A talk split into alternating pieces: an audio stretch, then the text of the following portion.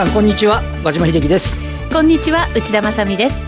この時間はパンローリングプレゼンツきらめきの発想投資戦略ラジオをお送りしてまいります。このコーナーは YouTube ライブでもお楽しみいただけます。YouTube ライブは番組ホームページからご覧ください。さて日経平均ですが上げ幅200円を超えて推移をしています。そして為替は先ほど一時105円台に乗せる場面も見られたということで和島さん今日はリバウンドしているようないや本当ねまだ今朝起きた段階だとねニューヨークダウも2013ドルの下落、はい、で昨日の東京の引けた後ぐらいからもう1000ドル安だとかあとは為替がねもう円高の方にさらに進んで米国債の利回りがだんだん下がって、はいいやいや、これは結構きついぞと思いながら、あ朝覚め、目覚めたらあ、やっぱり為替1円台に入って、でもあの1円台入った後2円台で、うん、あのえーと、10年債利回りも0.31までいった後0.56で。で、ちょっとね、落ち着いたような状況でしたけど、まあ、実際、東京始まってみたら、また下値をね、ちょっと模索するような。はい。動きでやっぱりダメかって、思ったら、ちょっとずつね、為替の方が今お伝えした通り落ち着いてきて、さすがにねちょっとこうリバウンドをね取るような動きもね今日は見られていると。久々になんか一呼吸ね今までちょっと息を詰めてなんか呼吸し本当に息が吸えないような本当感じでしたけどようやくちょっと息が少しだけできたかなっていう感じですよねはい、よね。酸素取り込めるみたいな。はいえー、さて今日のゲストご紹介しましょう。成田博之さんです。こんにちは。こんにちは。よろしくお願いします成田さんは商品にも詳しいので今回、まあ、コロナウイルスの件がきっかけになったようには見えますけれど、はい、この最後のやっぱり、まあ、最後かどうかわからないですね大きな下げは、原油もねかなり一番やっぱりびっくり起きてたんじゃないですかね、弱って弱って弱ったところに原油かよっていうね、感じでしたよね、そうですね増産って言った時に、これ漢字間違ってんじゃないの元と元じゃないのってええみたいな本当そうですやけくそかみたいな感じのしかも土日に市場が起きてるんで、中東は、あ、マジなんだっていうので、やっぱりちょっとびっくりしましたね。本当だから月曜の朝の東京始まる前が一番怖かったですね。そうですね。はい。どうなっちゃうんだろうと思いましたよね。そうですね。なので、成田さんの視点から今回のこの暴落を解説いただこうと思います。よろしくお願いします。よろしくお願いします。その前にパンローリングからのお知らせです。3月16日月曜日から期間限定配信されるオンラインサミット投資戦略フェア2020のスケジュール続々決まってきました。本日のゲスト、成田博之さんをはじめ、石原淳さん、久保田博之さん、小次郎講師さん、坂本慎太郎さん、スポさん、大坊長さん、高沢健太さん、竹蔵さん、角田和正さん、トレーダー海部さん、中原圭介さん、西村隆育さん、若良村さん、羽根秀樹さん、松本英樹さん、三沢隆則さんといった豪華講師陣が現状の激動マーケットについて解説します。これまで会場セミナーに参加できなかった遠方の皆様も、ぜひ YouTube のパンローリングチャンネルでお楽しみいただきたいと思います。詳細や視聴方法などはパンローリングチャンネルの無料メルマガに登録の方にいち早くご案内しますので、番組ホームページからメルマガに登録してください。また、3月28日土曜日に日経オプションリボーさんの年率20%を長期的に稼ぐ日経225オプション入門セミナーをオンデマンド配信いたします。世界のマーケットが大揺れの状況で、オプションのプロはどう立ち向かっているのか、オプションの手堅い手法の解説から、現状のマーケットの立ち向かい方などを詳しく解説いたします。これまで人数限定の受講セミナーでしたが、インターネット開催なので自宅受講が可能となりました。ぜひお申し込みください。それでは進めていきましょう。このコーナーは、投資専門出版社として投資戦略フェアを主催するパンローリングの提供でお送りします。それではまずは和島さんに今日の株式市場についてお話を伺ってまいります。はい、よろしくお願いします。一週間前の火曜日。はい。ドル円は108円台。108円台。はい。10年債利回りは1%の大台維持。うん WTI の原油は47ドル台。もう1週間ずれただけで、この様変わり。ということで、まあそもそもね、やっぱりコロナのね、ウイルス感染っていうのがあった上に、あの、この休みのところでね、はい、あの、やっぱりあの、オペックプラスの決裂で、しかも成田さんおっしゃってましたけど、サウジ増産かよみたいなね。で、急落すると、やっぱりその、なんて言いますかね、あの、シェールのところが弱ってる、ね、ファイナンスのところで、ちょっとこれから先どうなっちゃうんだ、コロナだけでも十分なのにみたいなね、はい、感じだったところで。ちょっとね、頭が機能停止しました。ですね。どうなっちゃうんだろうと。ね、為替も本当に厳しい状況になりましたけど、まあ、今朝のところで、まあ、トランプ減税が出たり、あとは中国のところの患者数がね、少し減ってきたり、はい、えー、上海のね、ディズニーランド、一部のところは少し開園するみたいな話も出てきたっていうところで、一旦はね、なんとなく、こう、一服っていうか、あの、下げ一服と言いますか、そんな形になってます。まだまだね、ちょっと影響わからないんですけどね。ちなみに、えっとですね、いくつかちょっと指標があって、はい。えっと、18年の10月から年末にかけて急落したじゃないですか。うんはい、あの時ニューヨークダウは、えっと、19.4%の下落。19.4%。はい。あの、まあ、2ヶ月かけてなんですけどね。で、まあ、今回は2月の高値、えー、から、あ直近の取引時間中の安値ですけど、えっと、5862ドル下げて、これで19.8%。19.8%。まあ、値幅的に言うと同じぐらいなんです。はい、ちなみにですね、日経平均が18年の10月は24,448円。うん、で、その後の12月の安値が18,948円。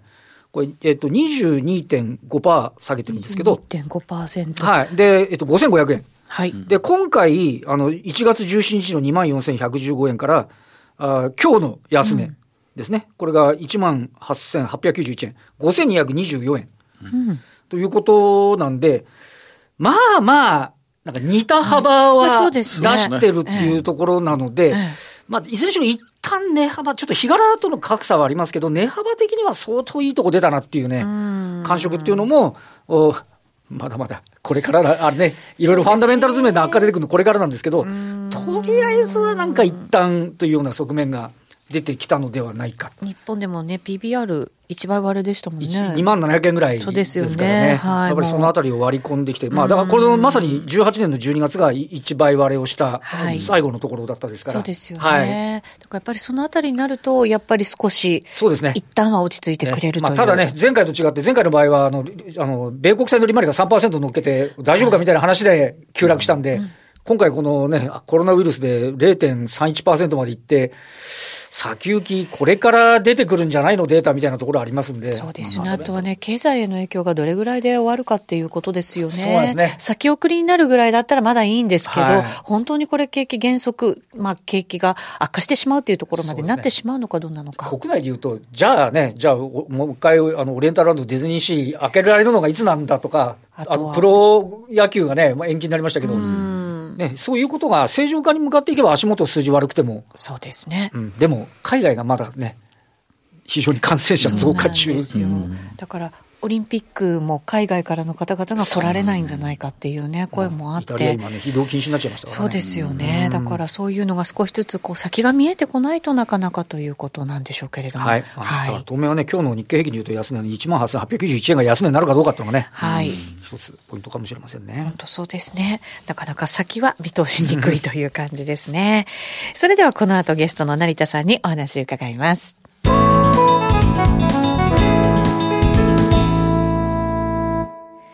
改めまして今日お招きしているゲストは成田博之さんです。引き続きよろしくお願いいたします。よろしくお願いいたします。まずはちょっとその原油の話から伺っていいですか？そうですね。原油ってやっぱり、その日本は当然、あの、ないですからね。輸入がもう9割以上超えてるんで、はい、もう、あの、まあ、非常に敏感な、はい、なので、ラリーの、その、あの、週間のラリー TV の中でも、日経225とか、その、日経平均の、今後の展開を占うのに非常に役立っているのは実は原油相場。あ、そうなんですか？が一つ。必ずしも原油だけじゃないですよ。うん、まあ、そこって一応なんかリスクマネーみたいにね、ね言われるじゃないですか。だからとても敏感なところでもあるわけですよね。で、まあ、あとは、あの、経済指標でよく言われる住宅直後に絡むその木材だったとか、いうのがあって、やっぱり原油は日本の市場の中ではもう無視できないですよね。で、そもそもその WTI のアメリカの先物市場のオープンっていうのは80年代の後半かな？あ、中、あ、前半かな？前半ぐらい。はい、あ、そうなんですね。70年代の後半ぐらいから、その、世界規模でのその取引がだんだん活発する中で、中東がナチュラルに、まあ、カーテル的にですね、ちょっと、あの、生産を、あの、コントロールしながら、価格をいじりたいっていう意向が強くて、その前までは、あの、世界を代表する、あの、石油メジャーが、あの、全世界の、あの、原油価格って決めてたんですけども、はい、それをちょっとやりたいねっていう動きから、産油国の方で、はい。オペックなんかもそうですけども、まあちょっと力をつけていったっていう歴史があるんですね。で、それが行き過ぎると困るよねっていうことになって、で、歯止めをかけようといった時に生まれたのが、実は、ニューヨークナイメックスの原油先物取引なんですよ。へで、これが生まれる直前まではやっぱり原油価格って上がってって、はい、で、先物が論じされて下がってきて、で、一回上げてまた下がってって、それが安定して、で、時給に反映する形になったって。実はこれ全く同じものをが最近起きてて、はい、それはビットコインですね。ああ、なるほど。うん引き上がってって、はい、ビットコインの先物が CM でリリースされて、はい、頭をつけて下げて、はい、そこを売っても上がってるって、今こう安定してるっていう感じですよね。WTI の歴史はそんなにだからあるわけではないんですよね。そうなんです。私ね、証券マンの時ね、ねあれですよ、あの、あの、北海ブレンドもそうだけど、アラビアンライトが指標だって言われて、アラビアンライト？そうそう、それをね、チェックしてまして、でね、ある時から WTI になって、あら、変わったんだと思って、超古い話で申し訳ないんですけどね。そうだったんですね。そうそうそう。えー、知らなかった。もう今は完全にベンチが WTI に変わってきてますよね。ウエストテキサスなんて本当ちょびっとの地域ですよね。よく考えるとね。まあ、しかもアメリカ国内の話であって、ね、その前までは長く北海ブレンドがそのベンチマークだったんですけど、そこと今の WTI の価格差が一時非常に拡大してて、で、振り返っていくと、まあ、アメリカのその産出量が非常に増えちゃって。いや、今はね、本当に世界最大の、ね、順位になっちゃいましたからね。1位ですね。ですよね。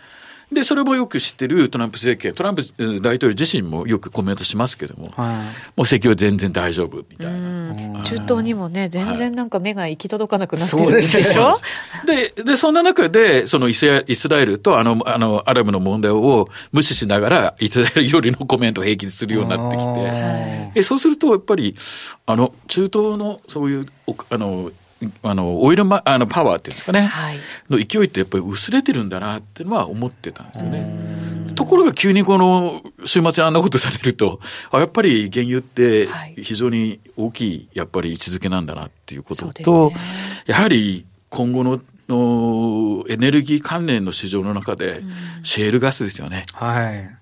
ここを、あの、やっぱり多く持ってるアメリカに対する牽制っていうのは当然出てきて、はい、あえて自分たちのその力である原油価格を下げることによって、イニシャル当時がやっぱりシェールガスまだ回収できてないんで。はい。あ、勝ある意味勝負に、あの、はい、サウジの増産っていうのはそう勝負にかけてるわけですか？なんかアメリカをやっぱり封じ込めたいっていうような、まあね、封じ込められるわけはないんでしょうけれど、はいでね、でもやっぱりちょっとインパクト与えておきたかったんでしょうね。っていうふうに感じますね。そうですよね。じゃあ、ロシアは一体、ロシアもやっぱりそういう感覚なんですか？そう、まあ感覚に使われたっていうイメージじゃないですかね。使われた。彼らそのものはもう天然ガスが豊富に持ってるんで、まあ非常にそこは、日本とのそのお付き合いの中でも天然ガスって非常にウェイトが高いんですよね、ロシアっていうか、旧ソビエトですよね。はい、そうですね。だから値段が下がってもシェア取れるみたいな、そんな感じのイメージですか、はいあの原油やっぱり減産に応じなかったっていうのは、その財政の苦しさなのかなっていうのもあったんですけど。もちろんその一部は当然あると思いますね。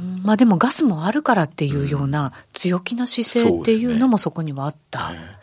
まあ、2014年以降、その原油価格がこう下落してくる中で、はい、やはり、あの、今までのような、その減産したから、あの、価格が回復するんじゃなくて、需給によって決まってくるっていうの中では、いくら生産者側が言っても、買う側がもう決まっちゃってるっていうところがもう無視できない相場になっちゃってるんですよね。そうすると消費が冷えるような状態だと、まあ、先行して中国はちょっと調整入ってましたから、はい、やっぱりダメだよねってなってくるってことじゃないですかね。うん日本はね、原油が下がると、まあ、メリットももちろんあるわけですけれど、ね、そうなんですよね、なかなかそのメリットを見るまでに。出て歩けないんで、ガソリン買っても。そうですよね。確かにそうですよ。制限されてるところがね、かなりね、気持ちの面でもありますからね。だそのメリットもなかなかちょっと感じられないような状況の中で、と、ね、いうことですよね。逆オイルショックみたいなね、言われ方をね、してますからね。やっぱりこれがちょっと追い打ちかけたなっていう感じ、ね、そうですね。それがやっぱり今回の大きな下げの要因ですよね。コロナっていうよりは、どっちかっていうと原油ショックですよね。えー、オイルマネーがね、やっぱり投資の世界からも逃げてるんじゃないかみたいな言われ方もね。ねあの、16年かなんかの時、やっぱりね、えー、日本株売りになりましたからね、はい、それがやっぱりね、受給面でもちょっと影響を与えてるのはね、怖いですよね。そうですよね。そこにこう、つながっちゃうんじゃないか、はい、実際にそうなってるんじゃないかっていう、なんかね、なんか思いが昨日はありましたよね。はい。はい、さてさて、今日、成田さんも、その他にも資料をたくさん準備してくださったので。でね、まあ、あの、成田が来るとき、大体、その、宣伝が主ですから。いやいやいやいや、その中でもね、ためになるお話をね。そうなんですよ、頂戴していて。はい、まあ、あの、今年の頭に発売してます、その、フォーキャスト2020の日本語版。はい、で、まあ、無料であの、あの、年間予測を金とドルインデックスですね。はい、この二つを、あの、ウェブサイトで、あの、パンローリングのトレーダーショップのサイトから公開してますけども。はい。で、まあ、ちょっと振り返ってみようということで、うん、まあ、あの、資料のその、えー、これ2ページの、ね、はい、金のサイクル。はい、まあ、大体5年周期がやっぱり強いよねっていうのは昔から言われてて。大きなサイクルですね。はい。で、それに、あの、合わせた今年のゴールドってどうなるのっていうと、まあ、年初に大体ボトムをつけて、そっから、はい。3月まで急騰してるイメージですよね。うん、で、資料の3、あの、資料の3ページの直近のですね、はい、金価格を見ていただくと、ね、はい。爆得してるじゃないですか。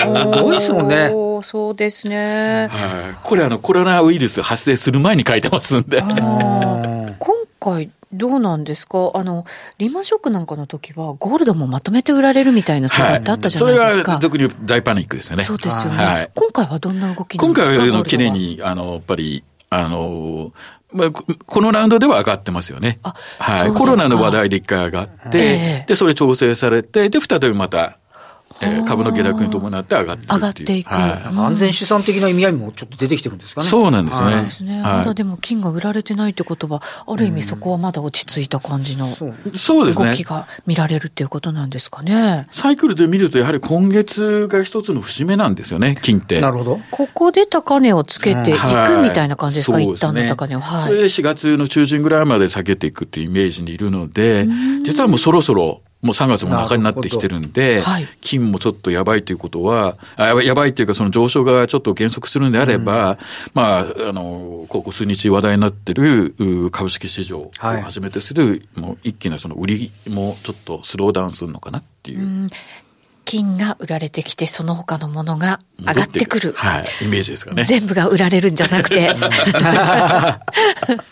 はい。で、もう一つ、あの、無料で提供したのはドルインデックスですね。ドルインデックス。はい。これも気になりますね。はい。まあ、これ全くユーロの逆版みたいな形ですけども、はい。まあ、1月の後半にボトムつけて上昇して、で、折り返して3月の23日に直近ではもうボトムをつけるんじゃないかという予測だったんですけども、はい。だからドルはこれの逆の動きをするって考えればいいんですよね。これはドルですね。これドルでいいのか。ドルインデックス。はい。で、あの、資料の5、スクリーン、あの、5ページのドルインデックスのチャートを見ていただくと、えー、まあ実際的にはその、実際ドルインデックスの底っていうのは年初だったんですけども、はい、まあそこからちょっと上がって横ばいだったんですね。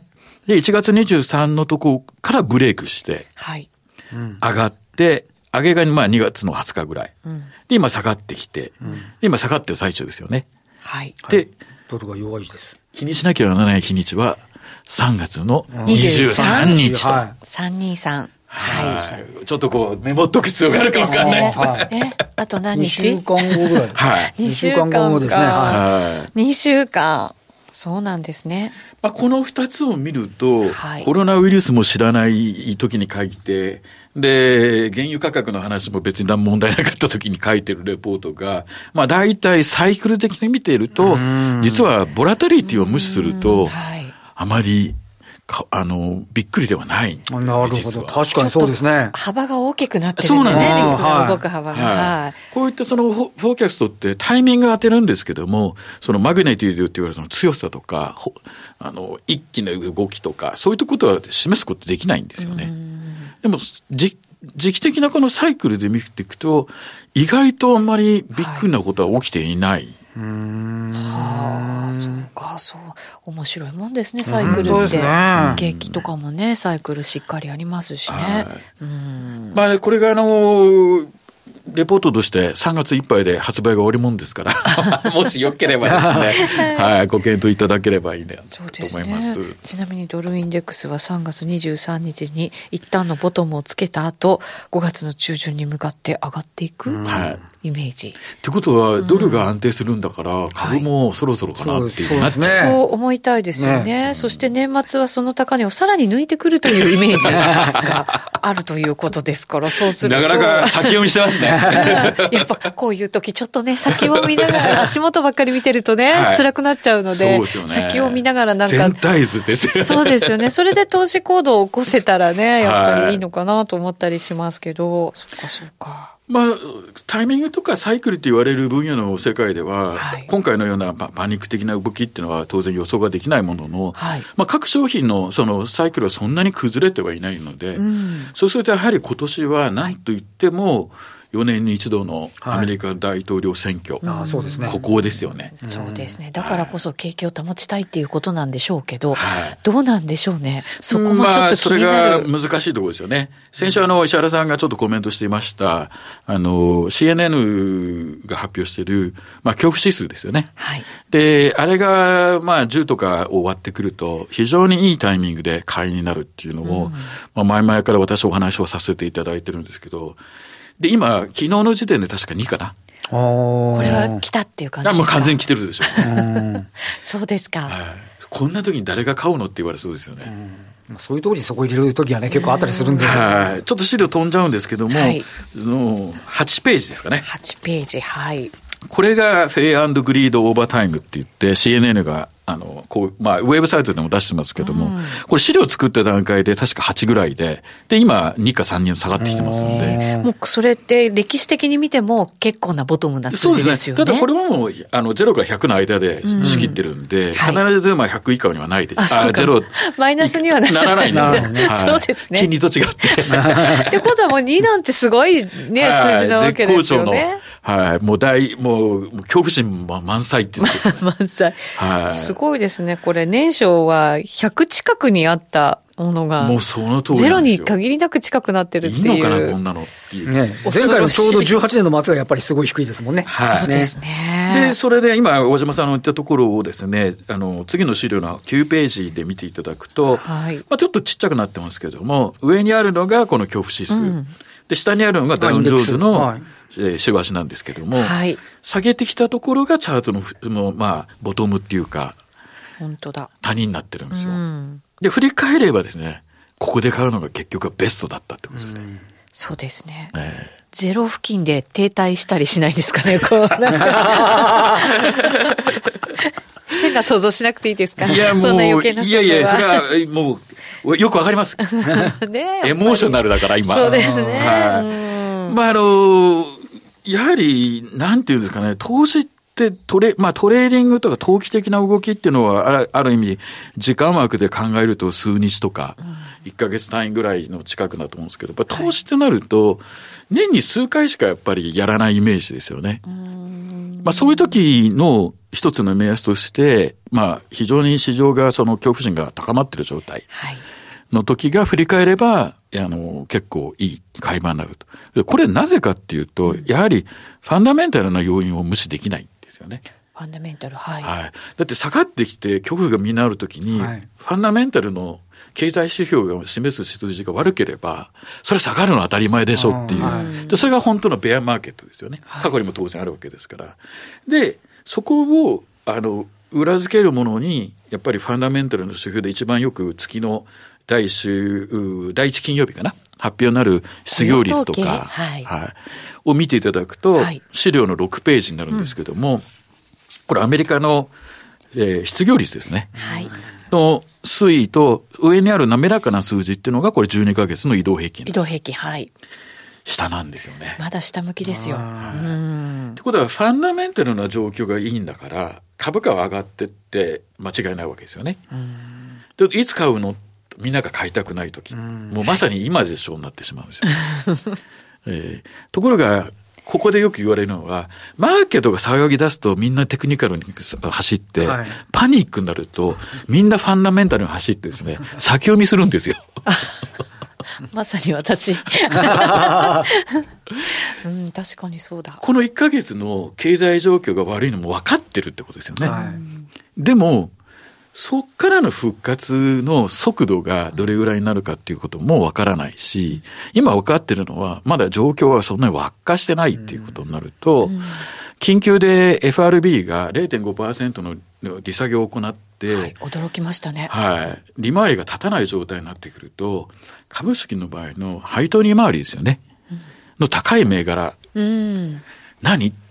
そうか。エネルギー関連とかになってくるんですよ。なるほど。一番買いにくいところになるわけですね。はい、なるほど、なるほど。エネルギーか。なるほど、なるほど。あ、それは興味深いですね。はい。というと、振り返れば、これ、ローテーションじゃないの？っていうことなんですよ。はい、はい、はい。なるほどね。なので、そのファンダメンタル一番の、まあ、経済状況を表しているその失業率がまだ好調で、はい、で、まあ、あの、絶好調の、その、アメリカの状況の中でですね、はい、やはり、あの、気になるところが、あの、タイミング。それが今、エモーショナルな、先ほどお見せしました、恐怖指数ですよね。そうすると次に、やっぱり気になるのは、うん、テクニカルなところですよね。テクニカル。はい。で、資料の7ページ。7ページ、はい。今回初めて登場します。はい。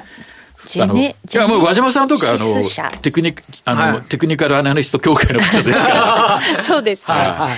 変化率っていう、すごい古い指標があって、これ、レートオブチェンジって何,、何かっていうと、例えば10日前と今を比較っていう、もう単純な差分してるだけなんですよ。はい。これを見ていただくと、これ週足の S&P500 なんですけれども、下にその変化率っていうのがあるんですよね。で、このゼロより上がプラスの変化してて、うん、それを下に行くとマイナスなんですけど、うん、太くチャートの下段のところに ROC があるんですけど、はい、太く横に並んで、な、の横線なんですけども、これマイナス、えー、5ですね。マイナス5。はい。ここを下回ると、やはり非常にいいタイミングで買い場になるんですね。で、今、下回ってるんですよ。はい。ということは、テクニカル的にも、いいんじゃないのっていう,、ファンダメンタル、テクニカル、はい、で、最近話題になっている恐怖指数のエモーショナル、はい、3つがですね、買いなさいと。はい。という状況になってきた。なるほど。そうか、買いなさいと言っている。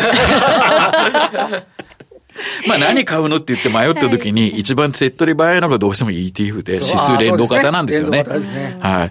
まあそれがあるので、まあ迷った時はそれを順次買うということになって、で、それはどう買うのっていうところが実は皆さんっていうか、あまり一般の方が考えない資金管理ですよね。あそうですね。いくらの投資資金があって、何パーセント買って、何段階で買うのかっていうことですよね。はい。そのあたりはこの後 YouTube ライブで引き続き伺っていきたいと思います、はい、えー、フォーキャスト2020ぜひ参考にしていただきたいと思いますまたラリー TV もぜひあの投資のお供にお使いいただければと思います、はい、さてそろそろお別れのお時間です、えー、ここまでは成田博之さんとともに進めてまいりましたこの後 YouTube ライブ引き続きよろしくお願いします来週も素敵なゲストをお招きしてお話を伺いますそれではまた来週ですこのコーナーは投資専門出版社として投資戦略フェアを主催するパンローリングの提供でお送りしました。